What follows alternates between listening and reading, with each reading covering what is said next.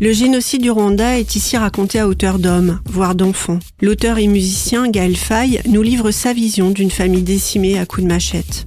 Vivant dans un quartier privilégié du Burundi, les parents du narrateur échappent au massacre. Ils meurent à petit feu, ravagés par les rumeurs de guerre civile, puis l'impossibilité de sauver les leurs avant la confirmation tant redoutée des massacres.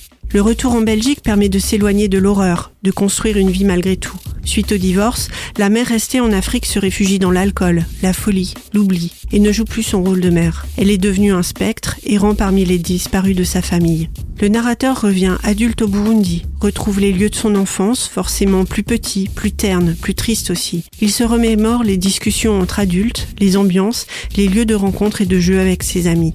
J'ai lu ce roman quand il est sorti. J'ai ensuite attendu comme d'habitude qu'il sorte en poche pour vous le conseiller.